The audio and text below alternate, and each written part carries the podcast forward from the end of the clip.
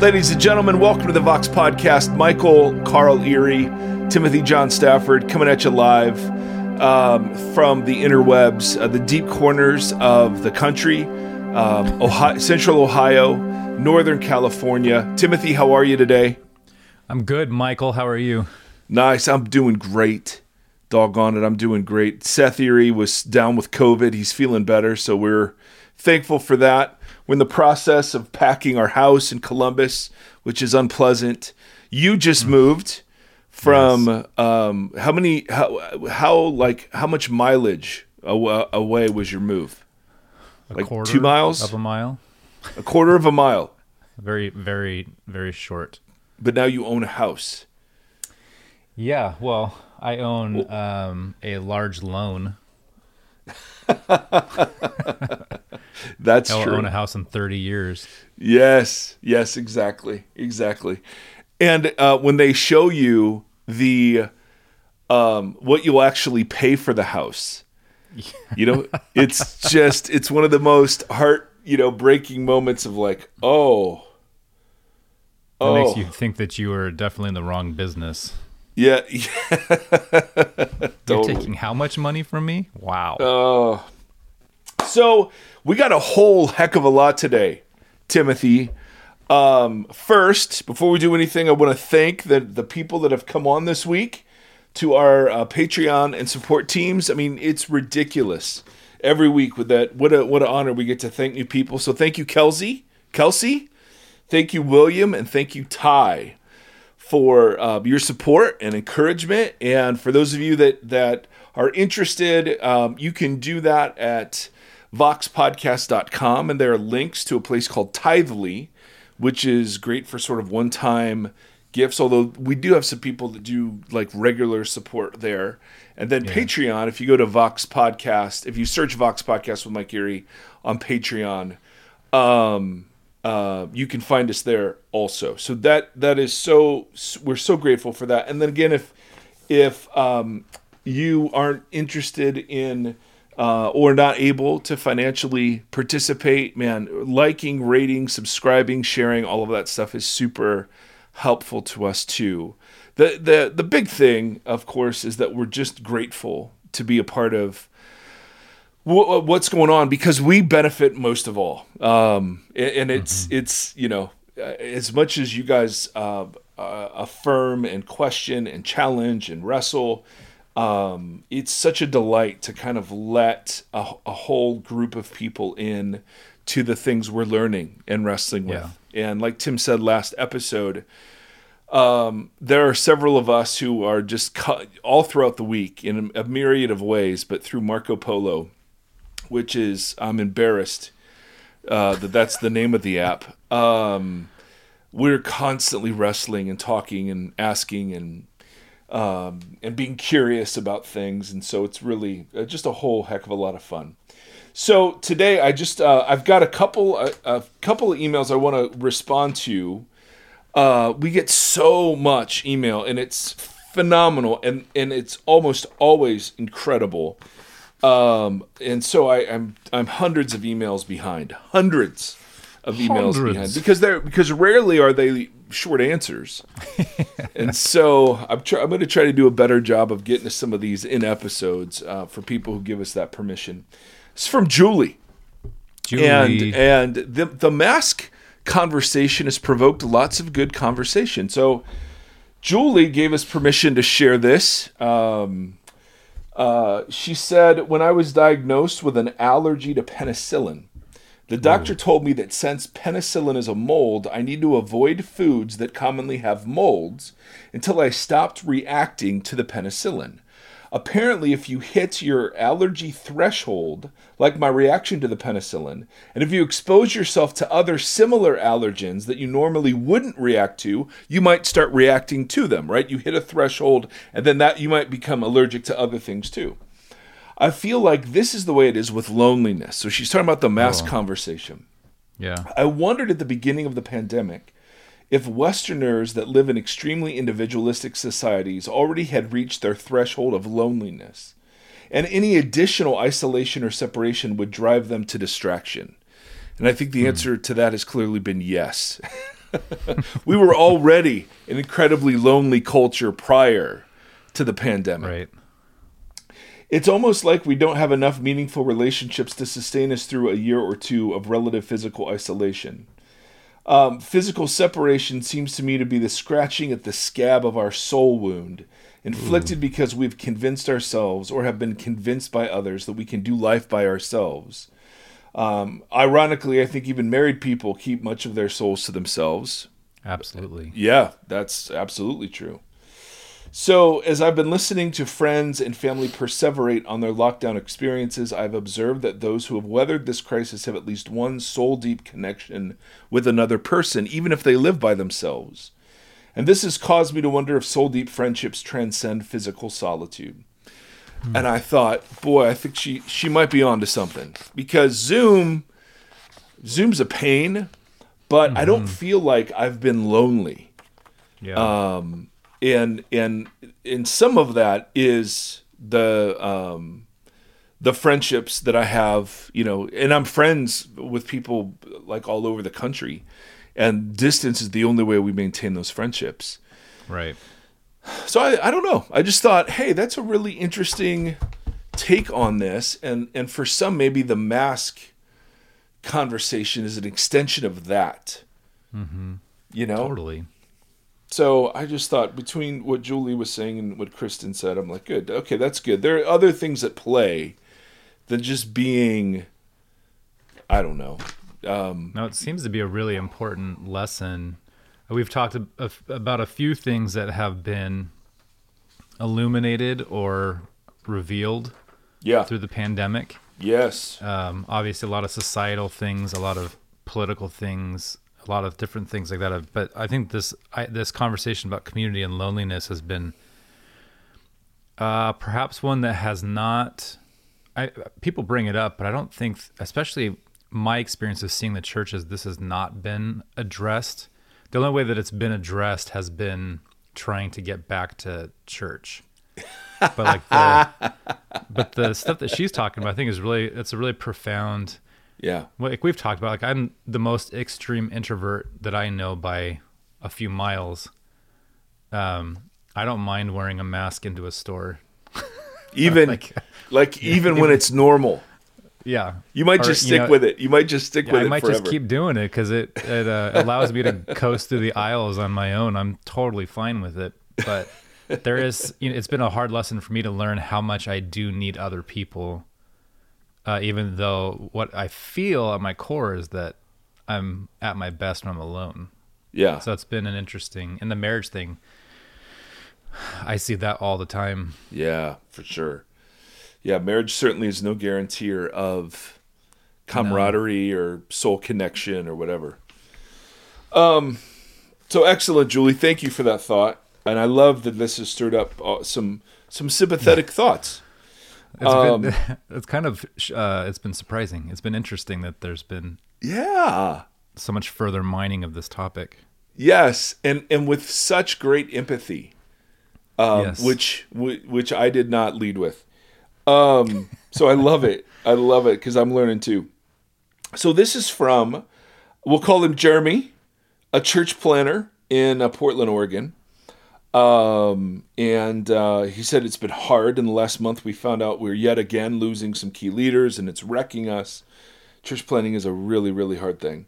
As I was listening to the episode, I thought it would be great to have a tool to process our reactions with the idea is this an old creation response or a new creation response?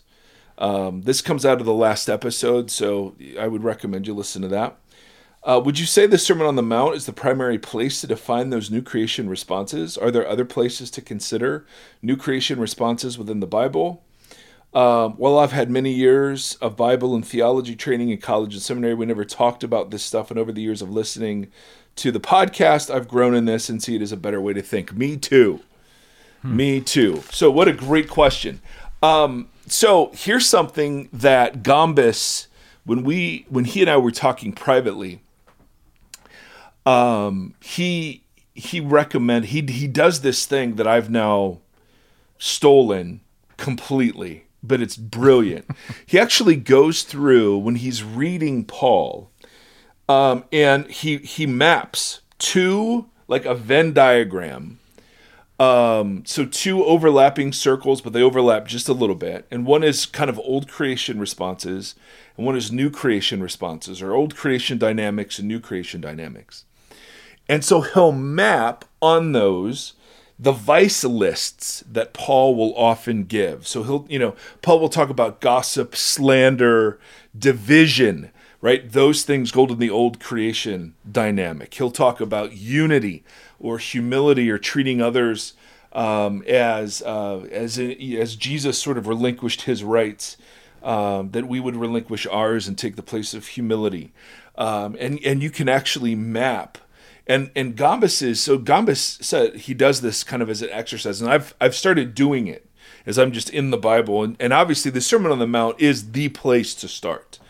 I just think everything else is commentary on that sucker, right? I mean that is that is that is so you're absolutely right that the Sermon on the Mount is the um, is the example uh, par excellence of Oh. new creation dynamics.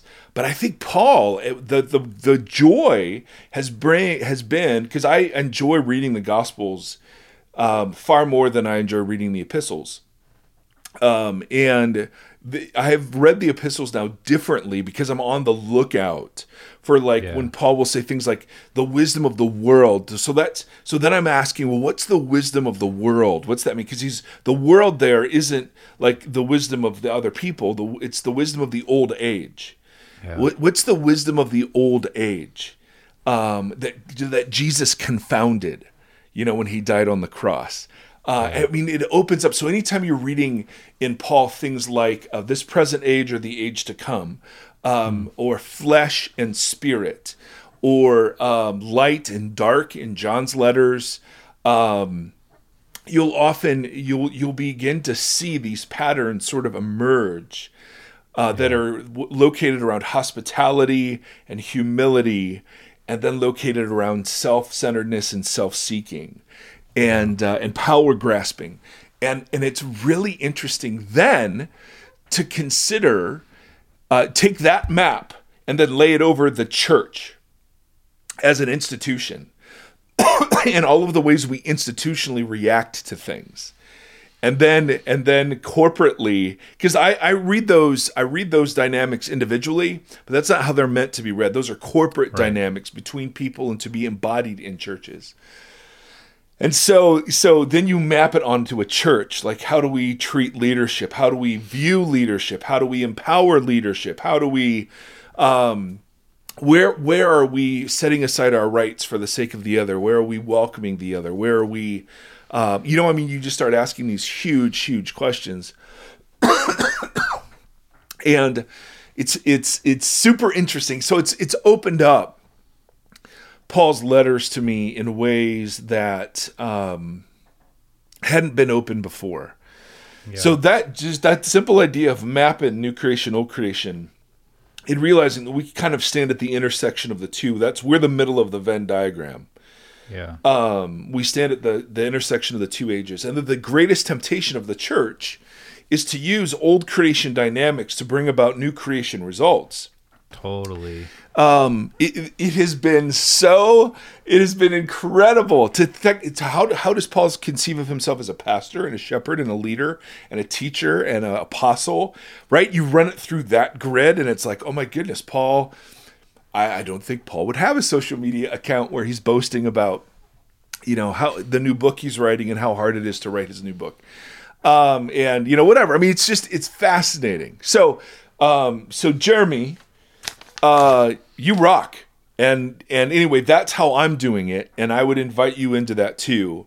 Just get a big, big whiteboard and uh, and start mapping these. These are dynamics that almost all are corporate, um, and um, and It's so begin. ma- exciting that there's folks that are planting churches that are asking these questions now. oh my goodness! Because yes, it, you know, it, it's, it gives me a lot of hope for what could come from Uh, and it actually gives me a lot of questions because you even you talked last week or two weeks ago about tossing out a bunch of leadership books and that kind of stuff. Like, what Yeah. does it actually mean to lead a church, or is Yeah. that even a thing? I was thinking about last week with the worship leading. Like, we there's just so much power or importance placed upon some of those roles, and I'm curious as to what they really yeah. Yeah. should be or should mean to lead and yeah. um, I don't know. So, but the, but I think running it through some of those Oh. lens or those diagrams or whatever is helpful to Yeah. figure out what that really means. And and for if you're up for a a, a good but challenging read, pick up Gombis's new book, Power in Weakness. And even though he's not using that language Not the whole way, Amazon though. No, no, he on his uh, on his uh, podcast he clearly states his disdain for Amazon over and over and over. But it's it's um it's it's this conversation around pastoral ministry. Um, How do we how do we embody pastoring in in church leading in New Covenant uh, and New Creation dynamic? So anyway, wonderful stuff. One last question, and then we'll dive in to the content today. Um, I mean, this is this is why I just love being a part of this community. I'm constantly pushed to be thinking about these things. Okay, so we'll call uh, this young lady Jennifer. We have Jeremy and Jennifer, who are kind of our stand-in names, and um, uh, my whole family are Trump fans. I went to an art institute and did a lot of deconstructing politically over the past few years. This past year wrecked me.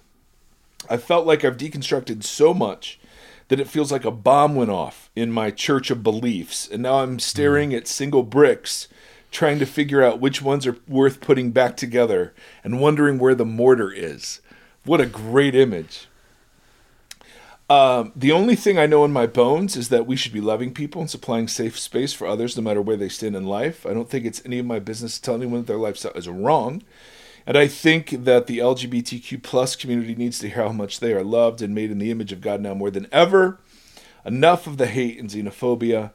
Uh, what I've been meaning to ask is this How does one reconstruct? How does one even start? I feel so broken, and while I'm sure there are tons more I need to deconstruct, I feel like I need to reconstruct something. You can only survive without shelter for so long.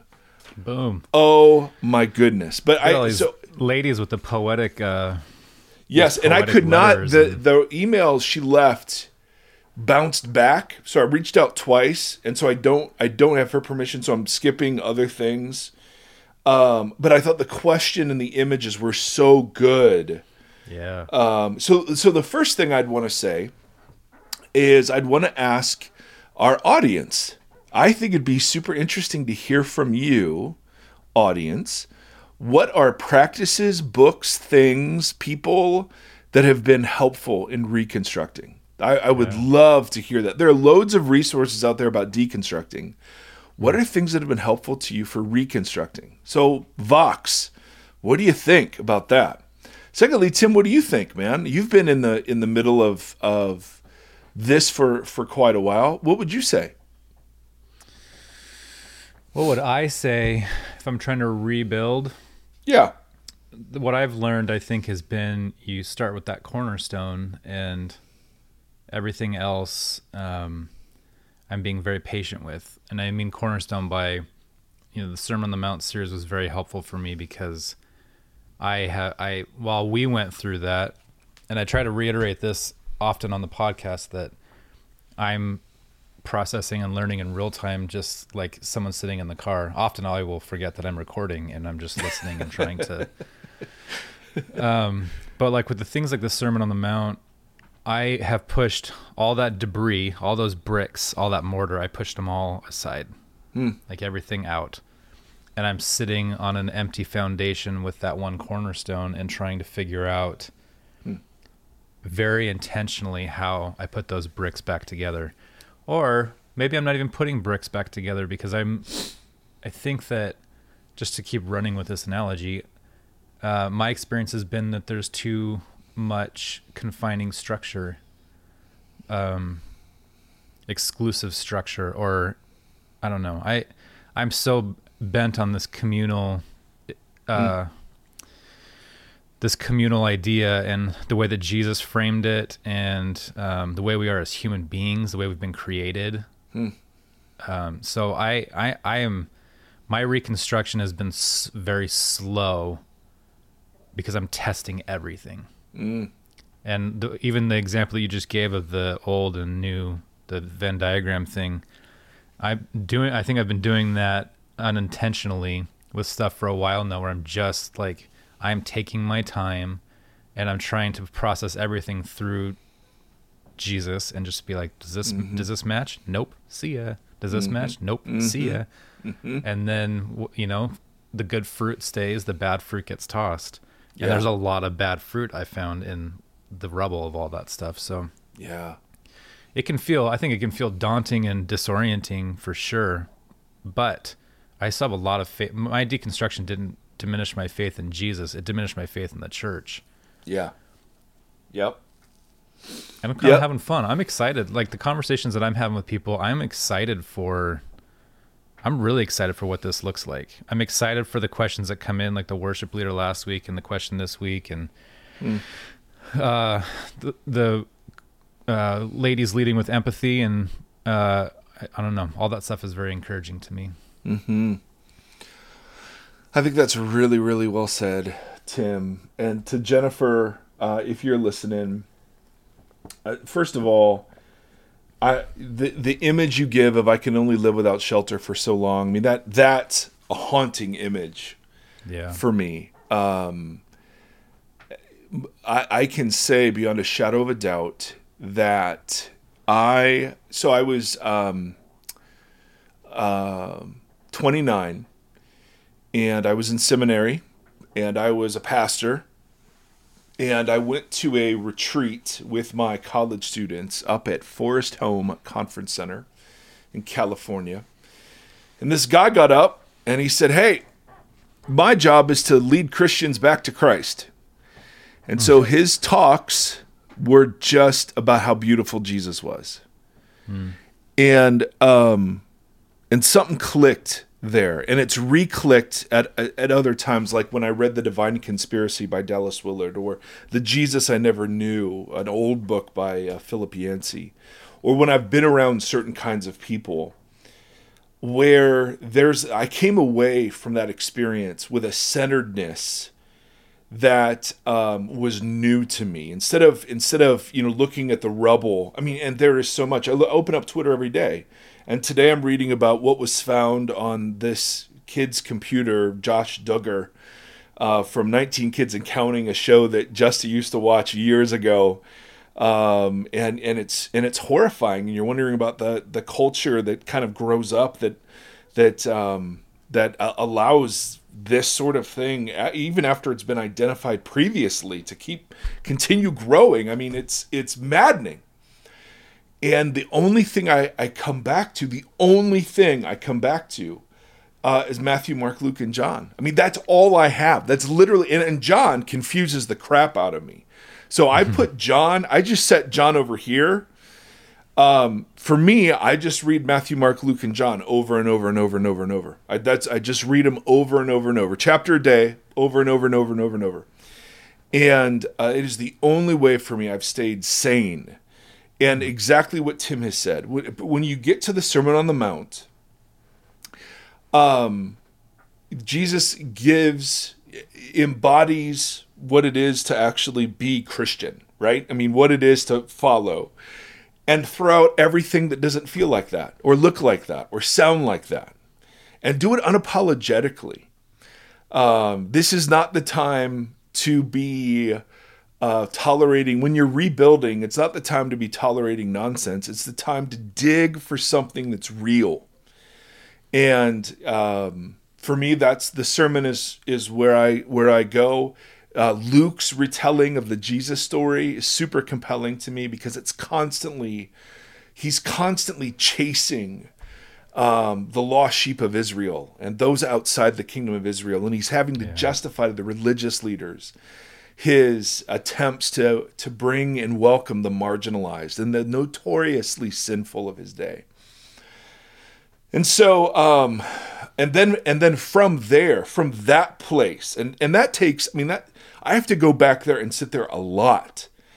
Um, i can then begin to venture into acts and acts is one of the most helpful books for me because without acts i can't make sense of paul and um, and so luke acts that combo that's where that's kind of my center about Dr. Luke Chronicles. Yes, Dr. Luke Medicine Man. Um, and uh, that was Dr. Quinn Medicine Woman, just in case anyone missed that. Very, I don't know. Is that an 80s or 90s reference? I don't, I don't even know. Uh, I don't know. I would say too, like the what has been the one of the most helpful things for me has has been to find a community, even a small one, of people that are sorting through the debris also and are trying to like everyone's trying to look towards Jesus and reposture and figure out what this is supposed to look like. So I, I feel like I'm having those conversations. Like, you know, Mike mentioned that we have them, uh, we, uh, uh, you know, every day or so through text message and that kind of stuff. But I also have people here in my town that I'm trying to process through all this stuff with, and we're constantly just like, what what is church? What does it mean to be a community of people gathered around that are trying to uh, pursue this new creation Yeah. stuff? And Yep. um, and if you don't have that, if you're in a place where you're new or fresh, we still are trying. We have that micro community Facebook group, and micro communities got obviously demolished at. Uh, we just started it right at the beginning of the pandemic, um, but I still have a lot of hope in that that we can help pull people together. I know everyone's all zoomed out, but just like we talked about with the loneliness thing, um, I I tried to reboot the micro communities and have people from all over just log into Zoom together just to talk and to I don't know, encourage one another. But I think that, that there's places to to find and cultivate community Yeah. with like-minded folks. Yep. Yep, I agree. So n- n- nothing fancy.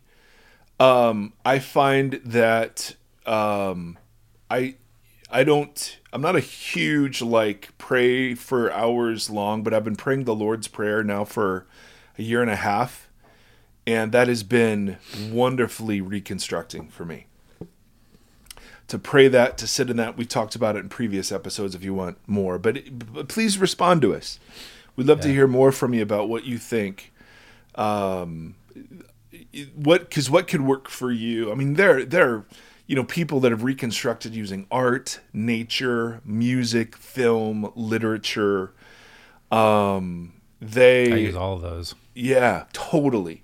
Totally. My reconstruction and deconstruction both are I mean, they're constantly happening.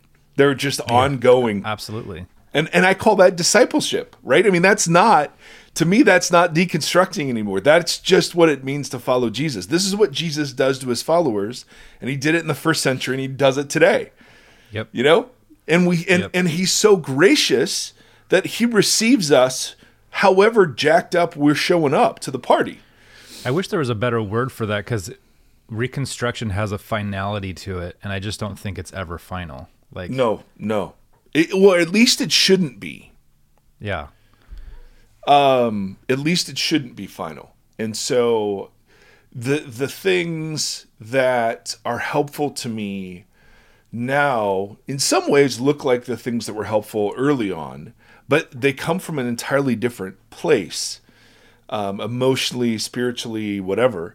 And um, and so they fuel and open up different sort of imaginings that you know i find unbelievably compelling. I've never been more invigorated to pursue jesus than i am now because the contrast is so stark um, that I'm just sitting and looking, and, and then I look into my own heart. I don't, I can't I just look at the Duggar kid, and without going into my darkness uh, and my lust and and my um, uh, pursuit of um, the forbidden or whatever. I mean, Yeah. it's you know you Jesus drives us right back there. So it's not just a reconstruction so that I could withstand how crazy Christians are, but it's a reconstruction that's not based on the purity codes that I was raised up believing were the defining marks of discipleship. yeah,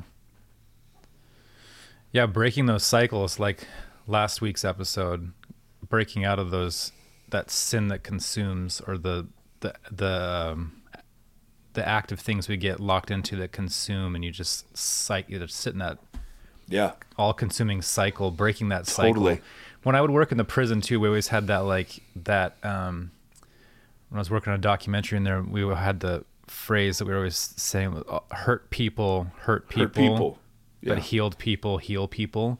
Yeah. And this this idea of breaking cycles. Be- and I was okay. So I was thinking about this in regards to last week's episode too, with the sins of the father carried down to the son, and looking at the idea of how you were defining sin on the last episode, and what that looks like generationally for those cycles to hand down. Mm-hmm. Right? Not mm-hmm. like not like being judged or being disciplined or whatever because of the sins of your father, but No. being caught in those cycles. That's right. That's right. That's Yep. was reframing a lot of that too because that, that takes away some of the angry god that like punishes generations it's like these generations get caught in a tumble cycle that has to be broken Right. like someone has to be healed to break that cycle and heal That's right. and then help heal other people it's really it's illuminating a lot of stuff mike We are the Illuminati.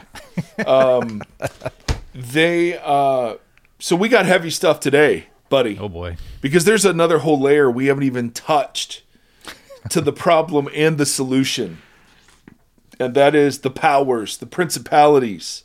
oh boy I know, and so so let me give a couple of disclaimers right off the top. All right. i'm gonna call michael heiser and get him on the phone real quick seriously. First, the big disclaimer is a lot of this I am in the middle of learning myself. So I'm going to state it more confidently cuz I'm I'm I'm it's new to me. Um and so so my statements of it are going to sound like I'm farther along than what I am. Uh, so so I'm not. This is this is stuff that's been brewing the last several years, but like I just have dedicated two weeks to it, and I'm like, oh my goodness. Um, um, so sec- and secondly, I'm channeling loads of people here, much smarter than me. Um, some of the people I'm channeling, um, not surprising, uh, NT Wright, um, a guy named Greg Boyd who wrote a book called God at War in the late 90s that was and, and then he wrote another one called Satan and the Problem of Evil um, that introduced me to some of these categories.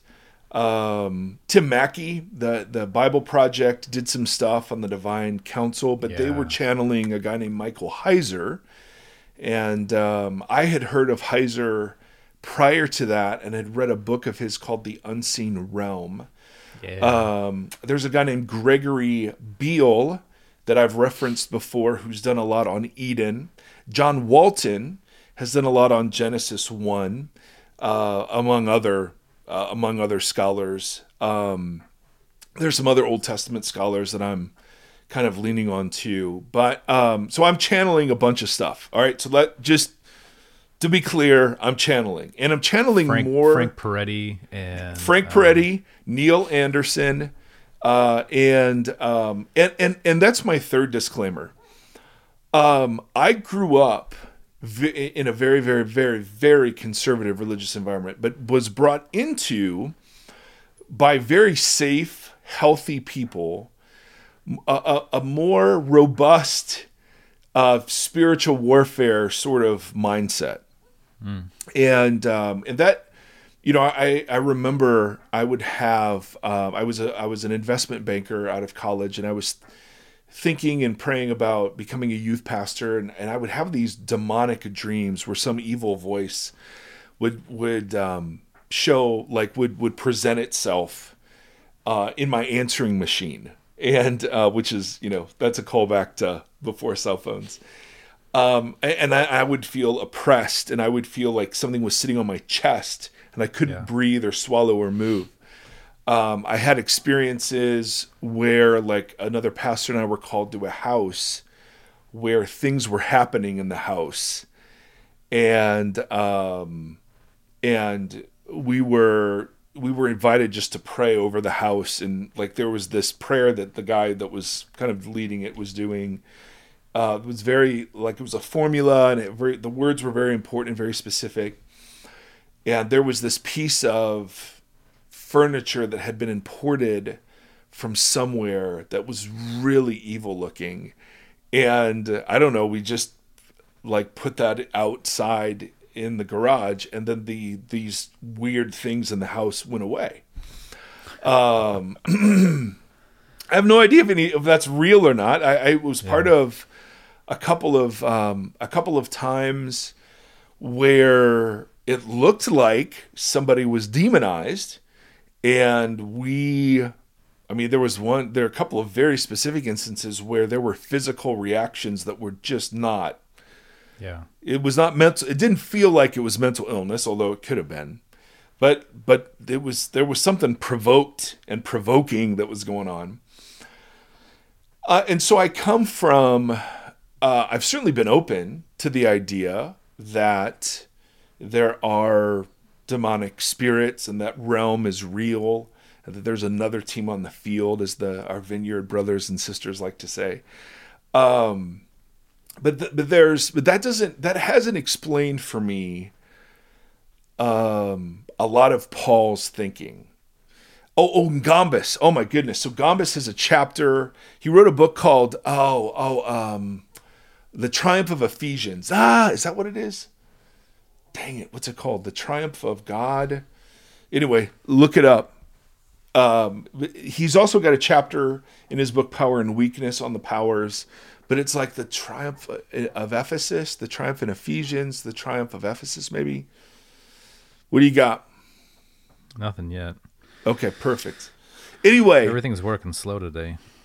including my brain, evidently. Yes. Um, you know what? I just downloaded it again on The drama of Ephesians. the drama of Ephesians. Yes. In subtitle. The triumph of God. Yes. So his so he has a whole chapter, but it's all throughout the book on kind of the apocalyptic mindset. So yes, Gombis, of course. Um uh and so so when I when I've been wrestling through, okay, what's wrong with the traditional conception of sin, salvation, judgment, wrath, heaven, hell?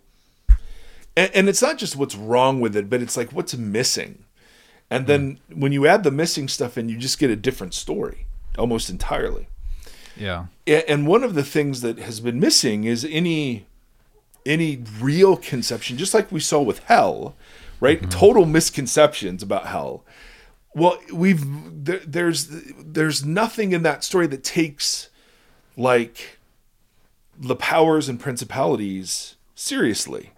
It's just, or if it does, it makes them all individual. That there are demons literally fighting for my soul, um, and that spiritual warfare is this. You know, um, our technology didn't work before we were trying to record, and the joke was, well, it must be, you know, satanic attack.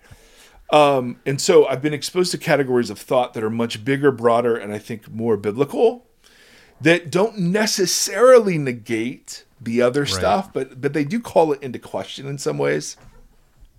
So so anyway, that's a ton of disclaiming. It'll it'll take us it'll take us at least two episodes to go through all this.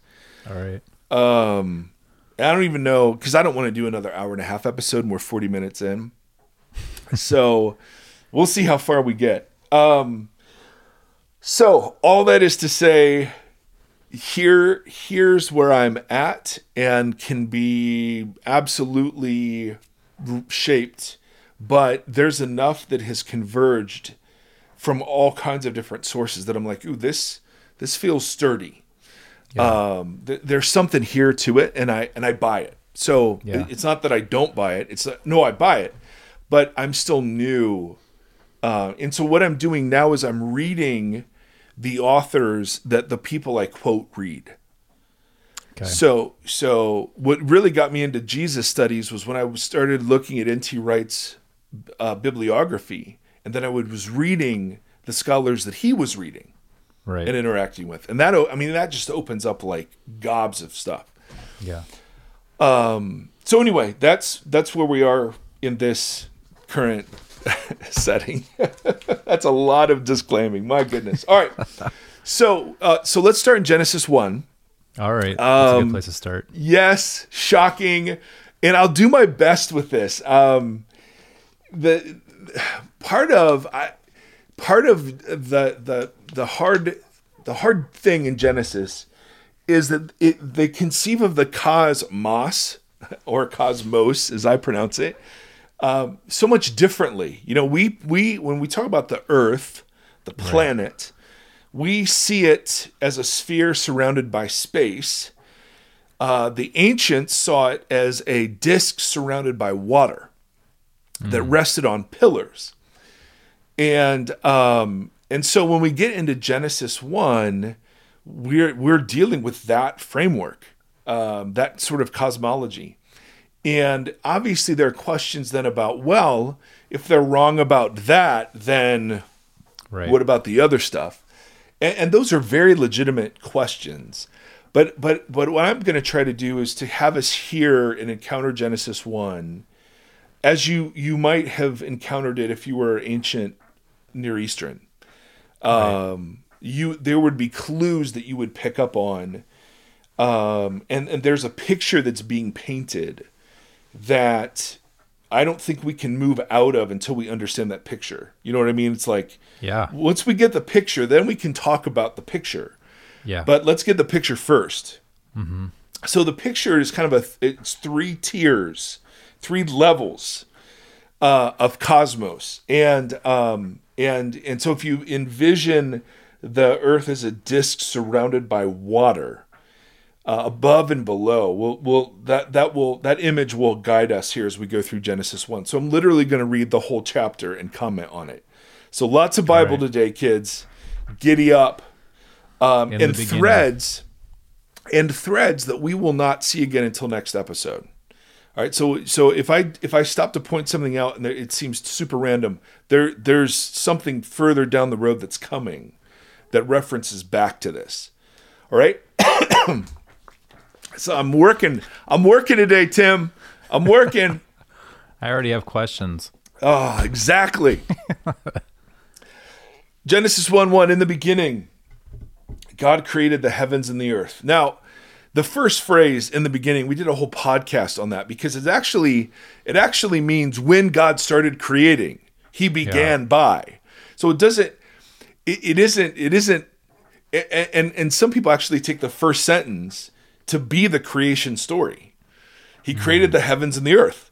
There, right there in verse 1. And then the rest of Genesis 1 is about the creation of the land.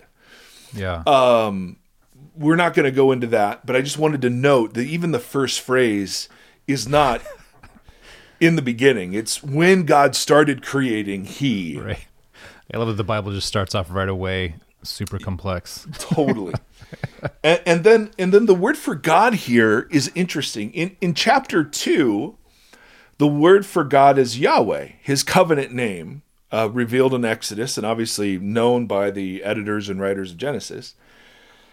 But in in, in Genesis one, it's the it's the word Elohim.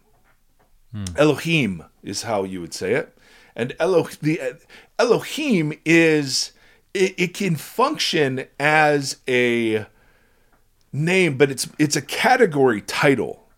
It's like the word human. Um, Right. I can I can talk about my Tim, my friend Tim, who's a great human, and mean one human specifically. But human, if I use it, is refers to a category of of entities. Right. Now, this is true of Elohim. So, and Elohim is a plural word. Interesting. The when it, when it ends in I am, it's plural. And so, Elohim, singularly, that there's a singular verb after this that creates bara, and um, and so what you have is a category title uh, the, in in the plural form that that create there's a singular verb of creation. In other words, it's not a bunch of Elohim creating; it's just one. Um, the Elohim or Elohim creates. Great. Elohim is going to come back though because as we and this is a preview for next episode. There there are more than one Elohim. Right. And that's that's where we're getting into funky some funky Yeah. stuff. In the Old Testament there are other Elohim, but but Yahweh is always distinguished from them. So it's so Right. the Jewish declaration that there's only one God is true, but there are many spiritual beings. Yeah. So Elohim just means of the class of spiritual being. Oh man. So so when God is like the the Lord of hosts, the hosts turn out to be the other Elohim. Um, and he will be distinguished from them by like he is the he is the Lord of Lords, or he is the the highest of all uh, the gods, or he is God most high.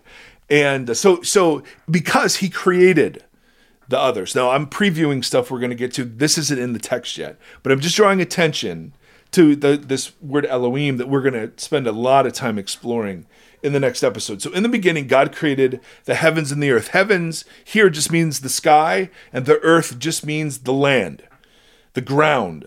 All right? Nothing more significant than that. Now the earth was formless and empty. And these two words are really, really important because they define what we're going to do for the next six days. Formless and empty, or wild and waste, is another very popular translation. Means Wild the- and waste, as I said. waste. Yes, that there that that that the earth is unformed, unordered, and uninhabited. It's empty and it's formless. Okay, um, and the spirit uh, darkness, excuse me, was over the surface of the deep. Again, here's waters, these chaotic waters, and the Spirit of God was hovering over the waters. All right. Now, again, just drawing quick attention heavens and earth are two realms that we're going to start encountering in a little bit. Uh, formless and empty is unformed and unfilled. What God's going to do for the rest of Genesis 1 is he's going to form and fill. The first three days, he's going to form by separating. So he's going to separate in the first day, he's going to separate light and dark. Second day, he's going to separate water from water. The third day, he's going to separate water from land. And then the next three days, if formless dealt with the first three days, empty is going to deal with the next three days. So he's going to fill each of these realms with inhabitants. So that the earth is no longer formless and void, formless and empty, wild and waste. It's now ordered and filled. Yep. All right. So that that sentence defines what he's doing in this panel. These the the, he, the the days are grouped together in two sets of three, with the seventh day obviously standing uh, dramatically apart. So God is going to separate, and it's fascinating. He makes um, ten. He speaks ten times over the course of the chapter, uh, over the course of those days. Uh, there are eight acts of him making something, um, because two of the days, day three and day six, there there's a double creation. But the the number seven is the is the number that's all over the place. There are seven days. There are seven Hebrew words in the first sentence. There are two times seven Hebrew words in the second sentence. In the sentence about the seventh day, there are three lines of seven Hebrew words. I mean, it's just like this. This is brilliant, but it's it's not. This is not some abstract, slung together, weird sort of poetry. This is like incredibly detailed. Every word matters. There's a rhythm and a tempo to it. So it's not it's not just this haphazard thing that's like, hey, there's this ancient tradition that we carried with us. No, no, no, no. This was put together brilliantly. All right. So um, we're going to start forming. So on day uh, number one, he said, Let there be light. And there was light. God saw the light was good. He separated the light from the darkness, and he called the light day and the darkness night. There was evening, there was morning the first day. So God here separates the light from the darkness. Okay, that becomes important in day three. So there's this realm of light and dark that's created, right? And the, and that we don't know this yet, but those light and dark that realm will then begin to uh, move. Uh, it will order time for us, right? Light and dark orders time for us, periods of darkness and periods of light. So that's day one. The second day, God separates the waters. So picture the deep, and then picture God splitting the waters vertically so that there are waters above and waters below, and space is made for something in the middle. All right? Now, he separates the waters by introducing something called a vault. It's the Hebrew word is rakia, or um, old translations will have firmament, which is a great Bible word. The firmament. so let there be a vault between the waters to separate water from water. So God made the vault and separated the water under the vault from the water above the vault. All right, so it's kind of like a like a snow globe dome is what the vault is. All right, um, uh, and it was so, and God called the vault sky, and there was evening and there was morning. Now, the ancients would say when you look up to the sky, the reason the sky is blue is because the sky is clear and it's holding back the waters. Hmm. That's why it's a blue sky. So we're still surrounded by waters, but there's this snow globe thing that kind of appeared in the middle of the waters, right? And it's the if you picture the half globe over yeah. a flat disc, then what you've got is the vault the sky, yeah. right? The firmament, um, which is such a fun word to say. So, so in in day two, you have to so separate light and dark. Day two, you have the separation of the waters. All right. Day yeah. three, um, you have uh, God said, "Let the water under the sky be gathered in one place, and let dry ground appear." God called the dry ground land, and the gathered waters He called seas. And God saw that it was good. And then God, there's a double creation here on day number three. Then God uh, said, Let the land produce vegetation. And then it goes through the various seed bearing plants that, reproduce according to their kind. And this is what happens on the third day. So, um, what was previously formless or wild and chaotic, there's order. There's three realms that have been created the light and dark realm, this vault that now separates the waters above from the waters below, and then in the middle of the waters above and the waters below is land. Yeah. Okay? Makes sense so far. Firmament. All right, now what God is going to do is fill each of those realms. All right? So yep. Genesis, the first three days we're forming, next three days we're filling. Forgive me if I'm over making the point. So on the fourth day, let there be lights. And, and the word here is lamp. Let there be lamps like menorahs. Uh, it's the same word that's used for like the light in the, the lamp in the tabernacle. He play, um, let there be lights in the vault of the sky, hmm. in the rakia, to separate the day from the night. Now it's interesting here that the lights in day one, God separated the light from the dark. Now these lamps are given the authority to separate the light from the dark. Yeah. All right. Now just just wait till you hear the word that's used. He says, um, uh, "Let there be lights in the vault of the sky." Remember, in day one he said, "Let," or day one he said, "Let there be light." Now it's, "Let there be lights in the sky." In the vault of the sky to separate the day from the night, let them serve as signs or symbols to mark sacred times, days, and years and let them be lights in the vault of the sky to give light on the earth. And it was so. God made two great lights, or great lamps, the greater light to govern the day and the lesser lamp to govern the night. He also made the stars. God set them in the vault of the sky to give light to the earth, to, gov- to govern. All right? This is a royal rule word. To govern the day and night and to separate light from darkness. Now, who separated light from darkness in day one? God did. God.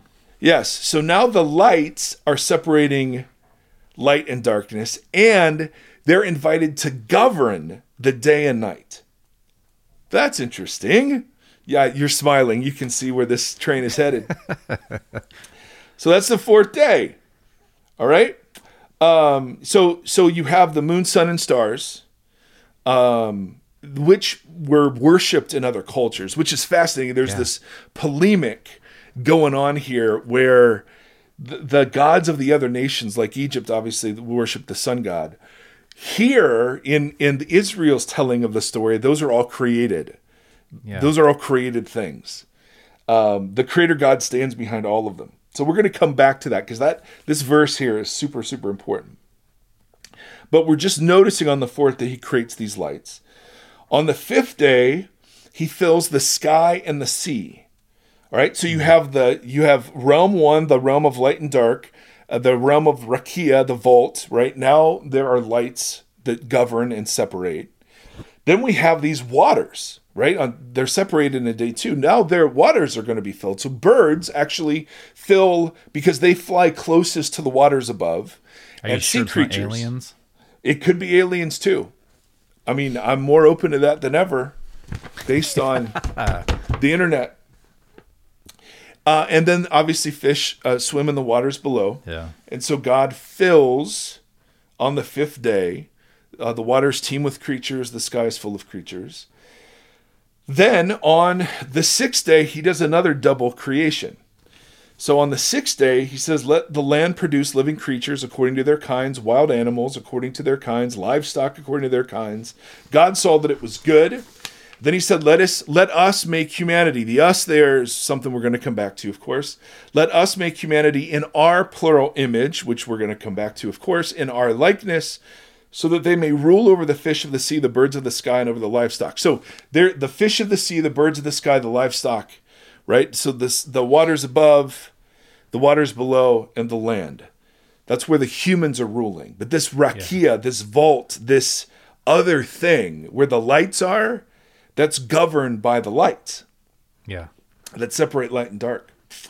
And then God says, I give you every seed bearing plant. So on the sixth day, you have double creation of animals and then humanity. And then we're tying back to the third day by giving them the plants that were created in the double creation on the third day.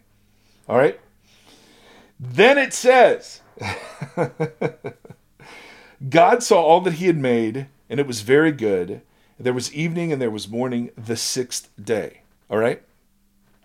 Now, the one of the things that I'd never noticed before uh, was the correlation between the images that were to rule over the land and the seas and the lights that were to govern the day and the night. They're each invited to rule a realm.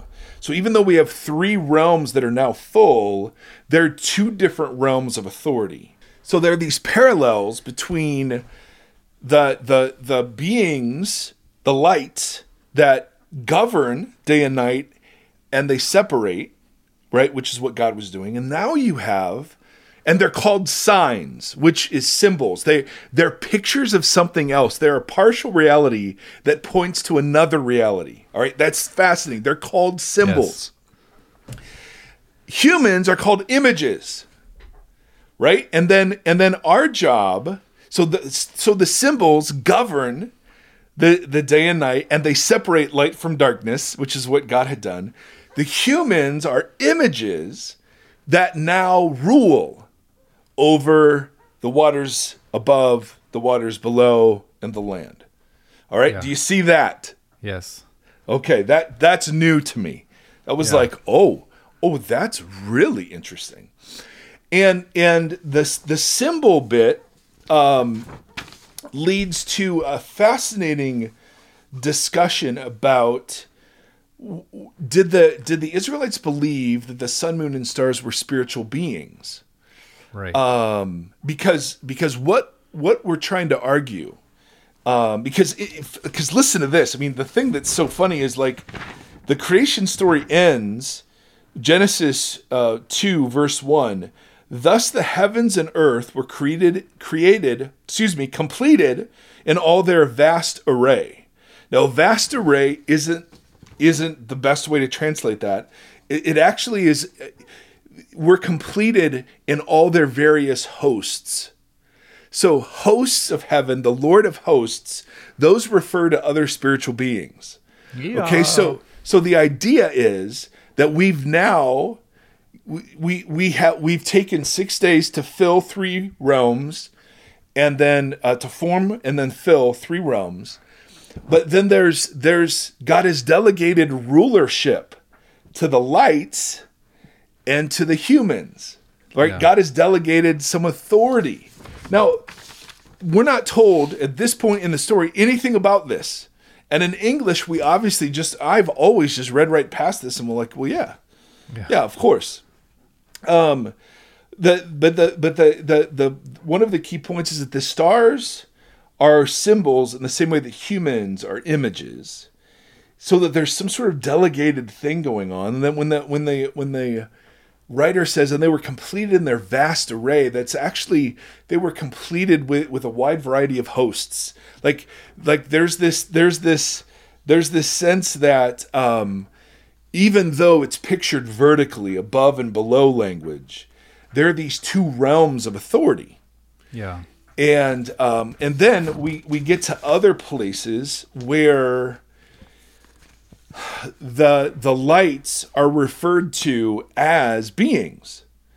Um, so like in Job 38. So Elohim obviously was a category, um, and one of the places where other Elohim are referenced, the the phrase will be used: the sons of Elohim, Elohim Yeah. Yeah. and uh, or it'll be translated the sons of God. And they're and that phrase is never used of humans. Um, That phrase is always hu- used of other spiritual beings. So notice this phrase from the book of Job. Tell me, uh, where were you when I laid the earth's foundation? Tell me if you know. Who marked off its dimensions? Surely you know. Who stretched a measuring line across it? Um, on what were its footing set, or who laid its cornerstone, while the morning stars sang together and the angels shouted for joy? Now, this is this is these are parallel lines. So the morning stars are usually the brightest planets, and the angels shouted for joy. The angels, the word here is the sons of Elohim. And so there there's an equating of the morning stars with the sons of Elohim, and we see this also. We see this also in um, in Deuteronomy. Oh my goodness! So I know, I know, I'm losing my voice. I don't know if I'm making any sense. I'm channeling smart people. In Deuteronomy, the the Hebrews are warned not to make any form and worship that form as if it were a reflection of Yahweh. Yeah. So, so Moses says, "You saw no form uh, of God of any kind the day the Lord spoke to you at Mount Horeb out of the fire. Therefore, watch yourselves carefully, so that you do not become corrupt and make for yourselves an idol, an image of any shape, whether formed like a man or woman, or any animal on earth, or any bird that flies in the air, or any creature that moves along the ground, or any fish in the waters below. And when you look up to the sky and see the sun, moon, and stars." All the heavenly host, do not be enticed to bow down to them and worship them, because these things God has appointed to the nations under heaven. Okay, now a, a couple of things here. First of all, again, the heavenly array or the heavenly host is used synonymously with sun, moon, and stars. Okay. And then secondly, um, there is a reference to the to the heavenly host being appointed to the nations. Uh, and that is why you shouldn't worship them. They've been appointed to the nations. So this actually shows back up in Deuteronomy 32, a verse we'll look at next week. But what, what all I'm trying to say now is that in the book of Genesis, you have in Genesis 1, you have just these clues. You have God being called Elohim. You have us and our in reference to God doing singular things. yeah. You have where he creates or let us make God or the humans in our image. And then you have these lights that rule and govern as symbols, and these humans who rule, subdue, and fill as images. And, and you're asking, okay, so wh- what are they symbols of? Well, Yeah. I mean, think about it. They're they're they're illuminated, and they move. And so, so not surprisingly, and and I, I'm not dogmatic at all on this point, but not surprisingly, I think if you were to ask the ancient Israelites, are these, are these the sun, moon, and stars? Are these, are are these planets or are they beings? And they would say yes, because they're symbols, Yeah. right? Yeah. They point to something else. Now, I don't know if they would say that or not, but but all that I'm reading seems to indicate that um, sun, moon, and stars served as signs and symbols of something bigger, um, and uh, and that they were they were comfortable equating the two. Yeah. And and, and who knows how where else we can go from that. But the the image seems to be this vast array. The heavens and the earth were completed in their vast array. When we begin the earth and the sky the heavens and the earth they're just formless and empty. When we end heavens and earth are now they're filled with inhabitants. Yeah. and there's the and there are two realms. Even though there are three realms described the um the one realm of the rakia the the day and night realm that even though it was made on day 2 that's governed by these spiritual beings. And then the the sea the the skies above or the seas above this which is the sky the waters below and the land are governed by these images called humans. All right? So that that's the picture that we get in Genesis 1 verse, you know, through the end or through the end of like 2 4, I think is where it is. Now, in Genesis 3, and this is the last point we'll make, um, but it's a juicy one. In Genesis 3, and this is from Heiser. In Genesis 3, we meet a serpent. All right, so let me read the account. Boom. When the woman saw that the fruit of the tree was good for food and pleasing to the eye and also desirable for gaining wisdom, she took some and ate it. Now, this pattern, when something was seen to be good and then it was taken, is going to come back in Genesis 6, which is actually an account the the inverse account of Genesis, the fall of Genesis three, is actually the inverse account of the fall of the Elohim, um, which, oh my goodness! All right, she took so so when she saw the fruit of the tree was good, she took some and ate it. She gave some to her husband, who was with her. He ate it. Then the eyes of both of them were opened. They realized they were naked, so they sewed uh, fig leaves together. Now introducing that decision, we meet a serpent, right, in verse 1. The serpent was more crafty than any of the wild animals the Lord God had made. He said to the woman, Did God really say you must not eat from any tree in the garden? Now, we're very, you know, most of us are very familiar with this sort of interchange. The the question has always been, all right, really a talking snake? Really? Heiser's point is that in the biblical imagination, the heavens and the earth overlap. And they overlap in temples, they overlap in high places or mountains. Um, and Eden was a heaven and earth place. Eden was not the earth, right? Eden, the invitation of our first the, the first image bearers was to spread Eden over the earth. Adam and Eve were not the first people made. There were people already on the earth. They were invited to take Eden and expand it, Yeah. all right, to cover the earth. All right, that was the invitation. Yes. And Eden was on top of a mountain. All right, so so later, like Isaiah and Ezekiel refer to it as a mountaintop, and it makes sense if there was a river that flowed through Eden and then split at the bottom into four different rivers that watered the nations. So so this is a heaven and earth space.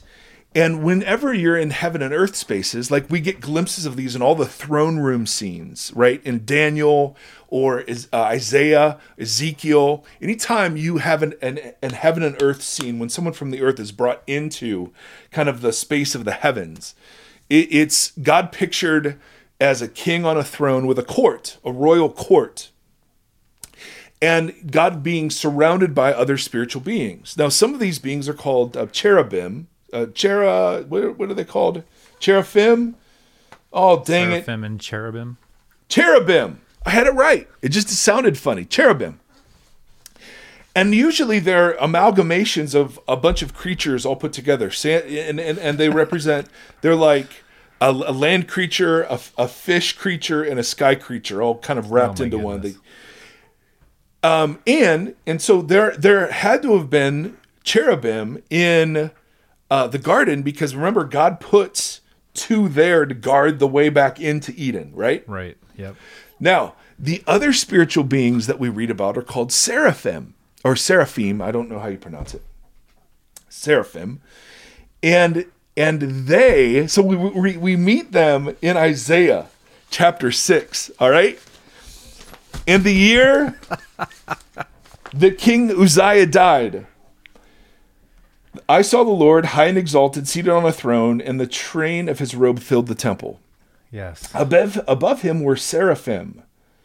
Each with six wings. With two wings they covered their faces with two they covered their feet and with two they were flying.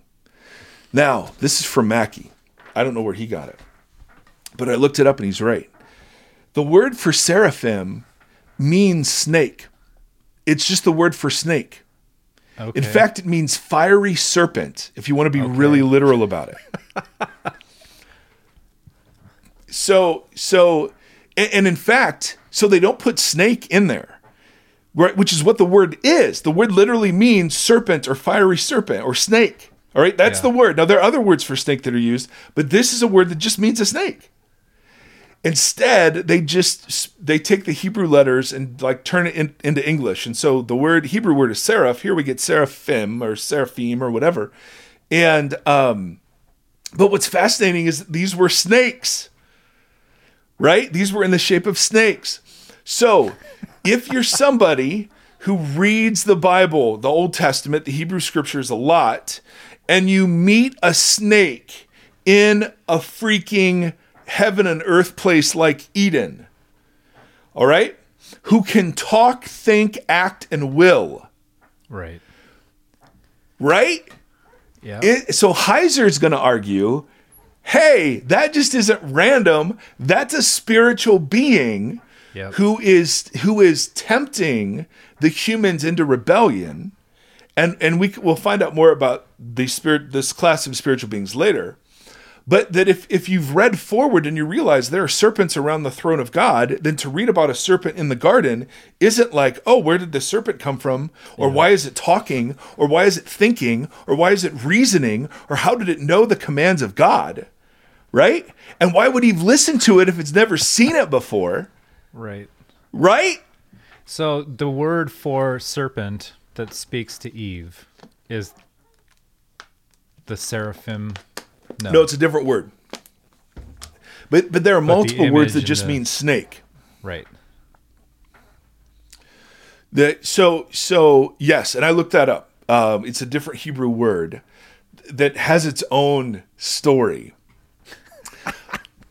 but the, the point Heiser's making is that Eden was a heaven and earth place that would have been Totally. populated by humans and spiritual beings, Yeah. And that the serpent image was stock ancient Near Eastern a stock ancient Near Eastern image for um a, uh, for being around the throne of a ruler. Yeah. This was used in other cultures, but but here it is in Isaiah, and and and and the English, our English translations evidently have been afraid to just call it a snake, like it was a fiery serpent who had wings yeah. right? So six pairs of or three pairs of wings. So, which is fascinating.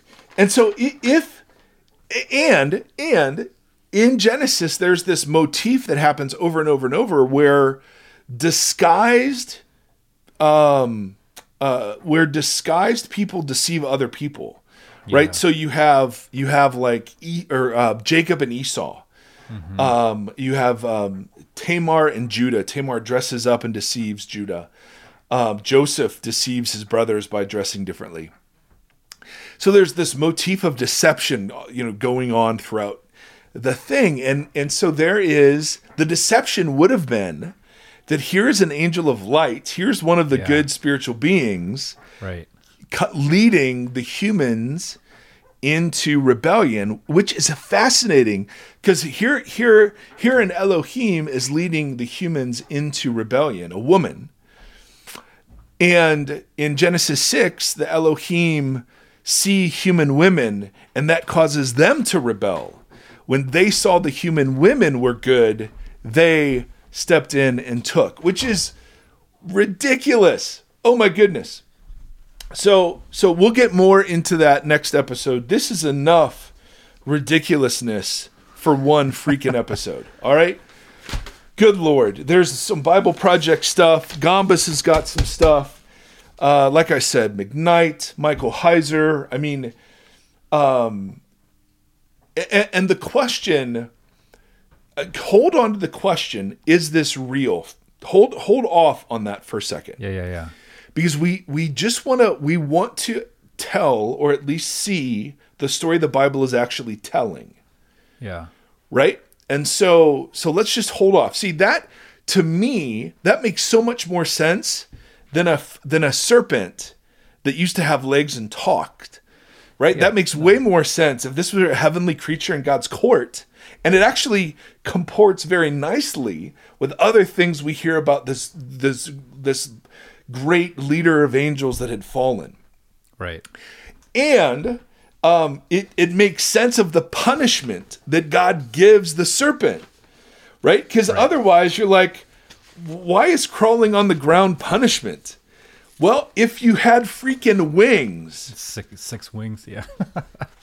right, and you were used to like jetting around, and then all of a sudden, interesting. so if you were a being that had wings, and then you hear your punishment is cursed are you above all livestock and wild animals. So you've just been thrown down from the spirit realm to the land. You will crawl on your belly and, and you will eat dust all the days of your life. You have gone from wanting the highest position to now being at the lowest. Yeah. And then there's the super enigmatic, and I will put enmity between you and the woman, Right. and between your offspring and hers. He will crush your head, and you will strike his heel. Ooh. Which, you know, we have all sorts of thoughts about. But all that is to say, that's enough for now. Um, this is, I mean, this, we're we're we're just into prehistory, right? This is the my- mythic prehistory of Genesis one through eleven. Right. We got it. We're gonna hit chapter six in the Nephilim next week, Hey yo. and then we're gonna get into the Psalms, where there are now references of of God meeting with the small g gods, with the other Elohim, Good lord. uh, in their fallen state. And that then will lead us into the New Testament, where Paul will begin to talk about rulers, authority, dominions, and powers of this present age. Yeah. And he has something in mind there that's different from the demon that, you know, um, uh, was afflicting somebody that maybe, you know, Jesus comes and encounters right. um, or, or the spiritual warfare kind of motif that I have been thinking of. right. There's a um, few of those that I, will be fun to uh, that I just popped into my head for next week that are that are very interesting. Yes, yes. So You know what's the interesting about this is the like when Gombis talks about how does he put it um, that we've had our imaginations captured or is that how he phrased it? yeah, our, it our wasn't on this imaginations have been held captive. Yes. It's amazing how much imagination is required for this because of um or maybe imagination is the wrong word, but our it's just everything that we grew with and have has been so sterilized Right. that the wonder of this preface that you just introduced, right? If we can call it a preface to the whole thing, it's been so sterilized that although it's the wonder of it is shocking, for lack of a better term, and then but it requires so much discipline because our when we do invoke our imaginations, we've often gone haywire with totally. the image. You know what I mean? So it's like you you er- Yeah. the, er- the error on both ends is pretty wild. Like you got the Yes. Da Vinci Code versus you have like just like um woman snake or, or whatever. Right. You know what I mean? Like it's Right. just like we are our we have to tame our wonder in an interesting way to really encounter We what this stuff is. Because because as interesting as this is like the bible is so sober about it. It doesn't encourage speculation. Yeah. like there there's literature in second temple judaism like first enoch um jubilees some of those sort of apocryphal books go into great detail about who these beings are what their names are how many of them are um how many of them there are and and the the the Bible just doesn't do that. It just drops these pieces in where you're like, oh, and and when you are looking at other ancient Near Eastern understandings of the world, it totally fits. Like this is not an uncommon way to have seen the world. There are differences though, and and you know that's where like monotheism it does exist. This is not saying there are many gods.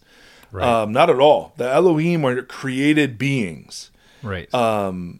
Uh, God, who is a class, a part of the class of Elohim, is not, and that's why Yeah. he is given the title God, um, and a name, and the name that is above every name, and you know, and then he shares that with Christ in the New Testament, so that Christ has been exalted above these powers. um, and and then the way Paul construes the powers and how they operate now.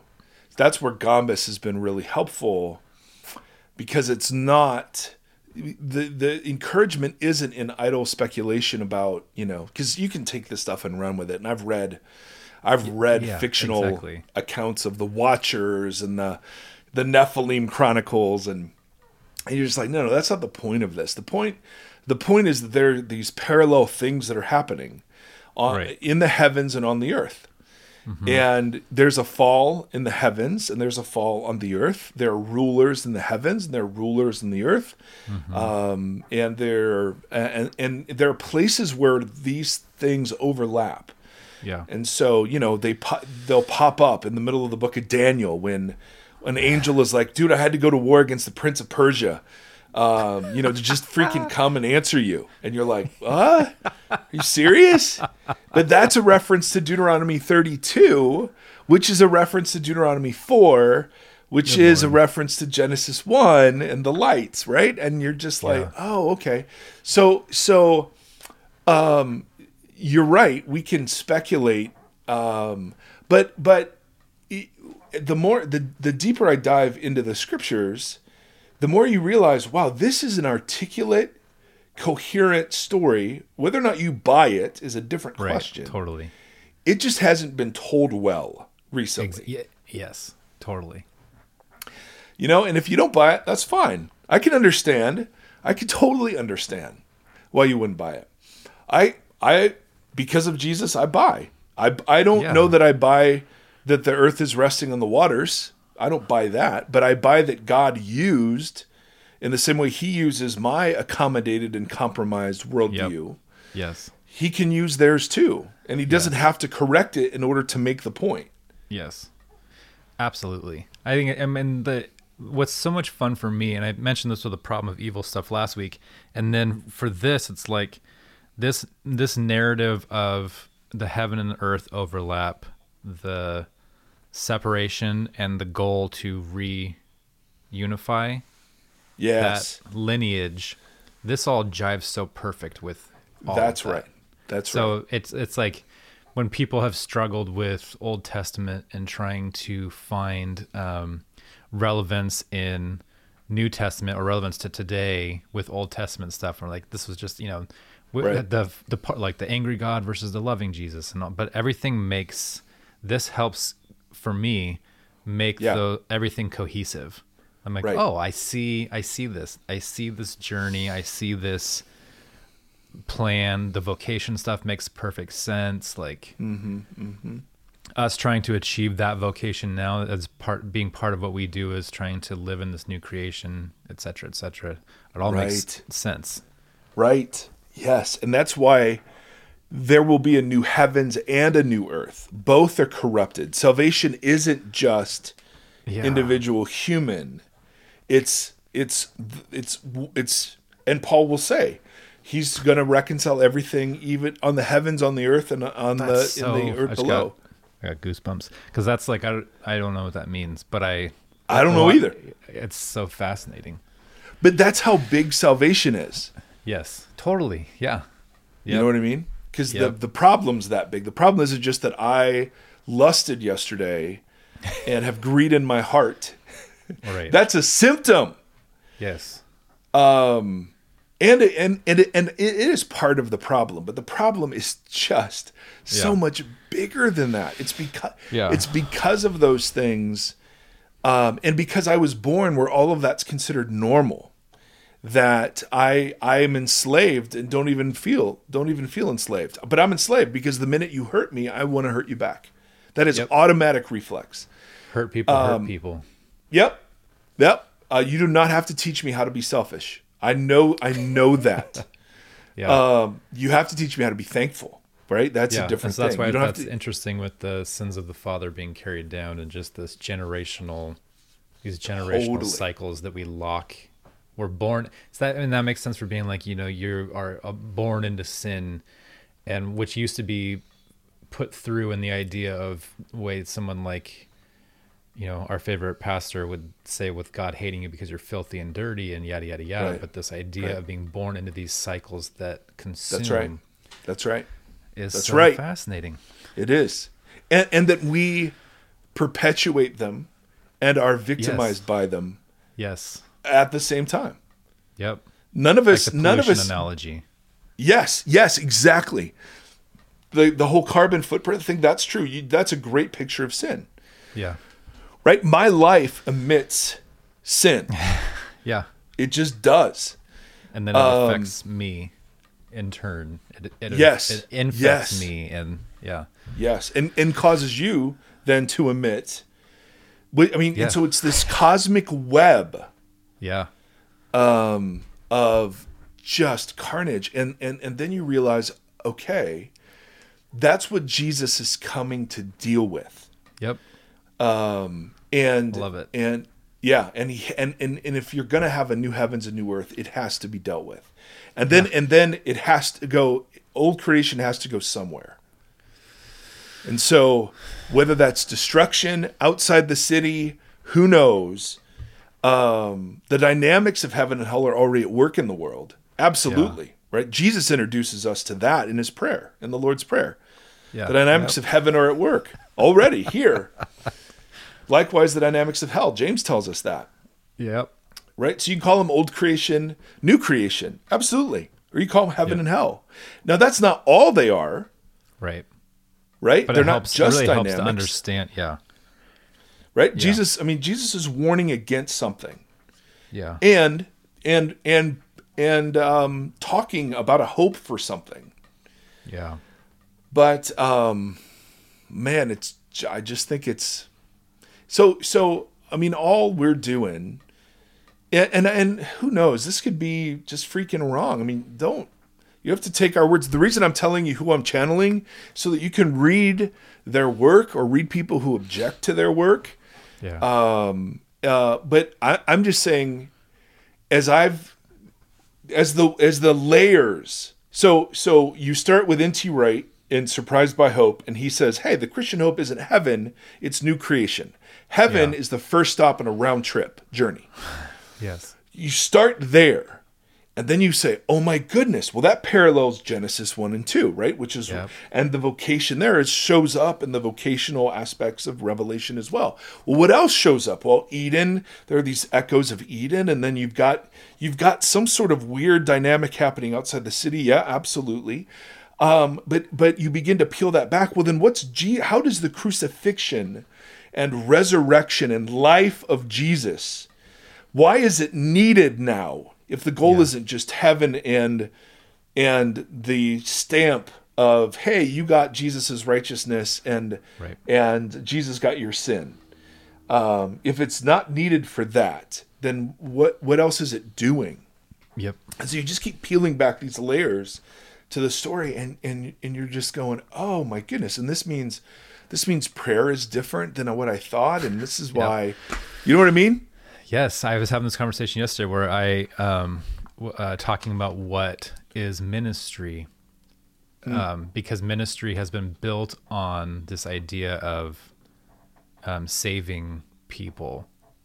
Right. Um, right. but- so ministry instead becomes something else about helping illuminate people out of these cycles to embrace new Correct. creation. So Correct. It's it changes like the idea. and does a- that save them? Yes. But Yeah, but not in the not in the way that we've yes. grown Yes. with. So it's it, like a something like a revival or these mass things where you're just like do this thing to try to get a bunch of people to say this little whatever, and then you know how many did we save today? We saved it. Right, But right. living like Gombis has been saying forever, and and being invested in your small community, and Right. and having an effect on the little larger little larger community around you or whatever that makes sense because you're trying to foster communities and lives that are embracing this new creation or pushing forward to it and then being that vocation of bringing that new creation or the understanding Yeah. of it or whatever i'm processing out loud but um, yes. it re- it reframes all and so the question last week with worship i don't know the answer to it still but the reframing of it uh, is an interesting thing to tackle the reframing of ministry the reframing of sunday morning totally. the reframing of prayer the reframing of Yeah. all of it Yeah, yeah, yeah, and and that's and again, I mean, I don't know, man. It, it the reframing of the this- reconstruction question from the beginning of this episode what does reconstruction mean totally, and it's just repentance. It's just Like, okay. repentance makes more sense the the term the definition of repentance like turning away Yeah. and and returning home. Yes. yes that makes more sense the the definition of that word and that idea makes more sense Yes. in this conversation why do I? Yes, I want to put off the old creation dynamics of Yes, sex and exploitation and lust, and I want to embrace new creation dynamics. you're gonna turn Now, away from can- that and Yeah. Yes. All right. Well, we went an hour and a damn half. Well, I, you know what? Who cares? Well, Well- last week when I talked about a mission statement that was um, fostering uh, wonder and awe, and uh, this does exactly that. Yeah. So Well, I hope so. It does in me. it does sure. in me. So And- goal and- and achieved as in this phone call. So, anyway, my friends, all right, we're done. May the Lord bless you and keep you. May the Lord make his face shine upon you and be gracious to you. And may the Lord turn his face toward you and give us peace in these days. Amen. Amen. Until next time, friends, thanks.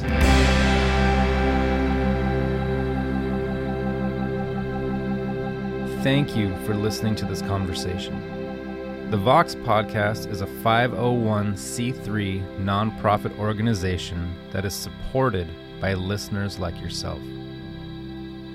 If you'd like to partner with us, you can do so at patreon.com backslash Vox Podcast. You can also engage with the hosts on social media at facebook.com backslash Vox Podcast on Instagram at Vox Podcast, and on Twitter at Mike Erre. Thank you for walking this road with us.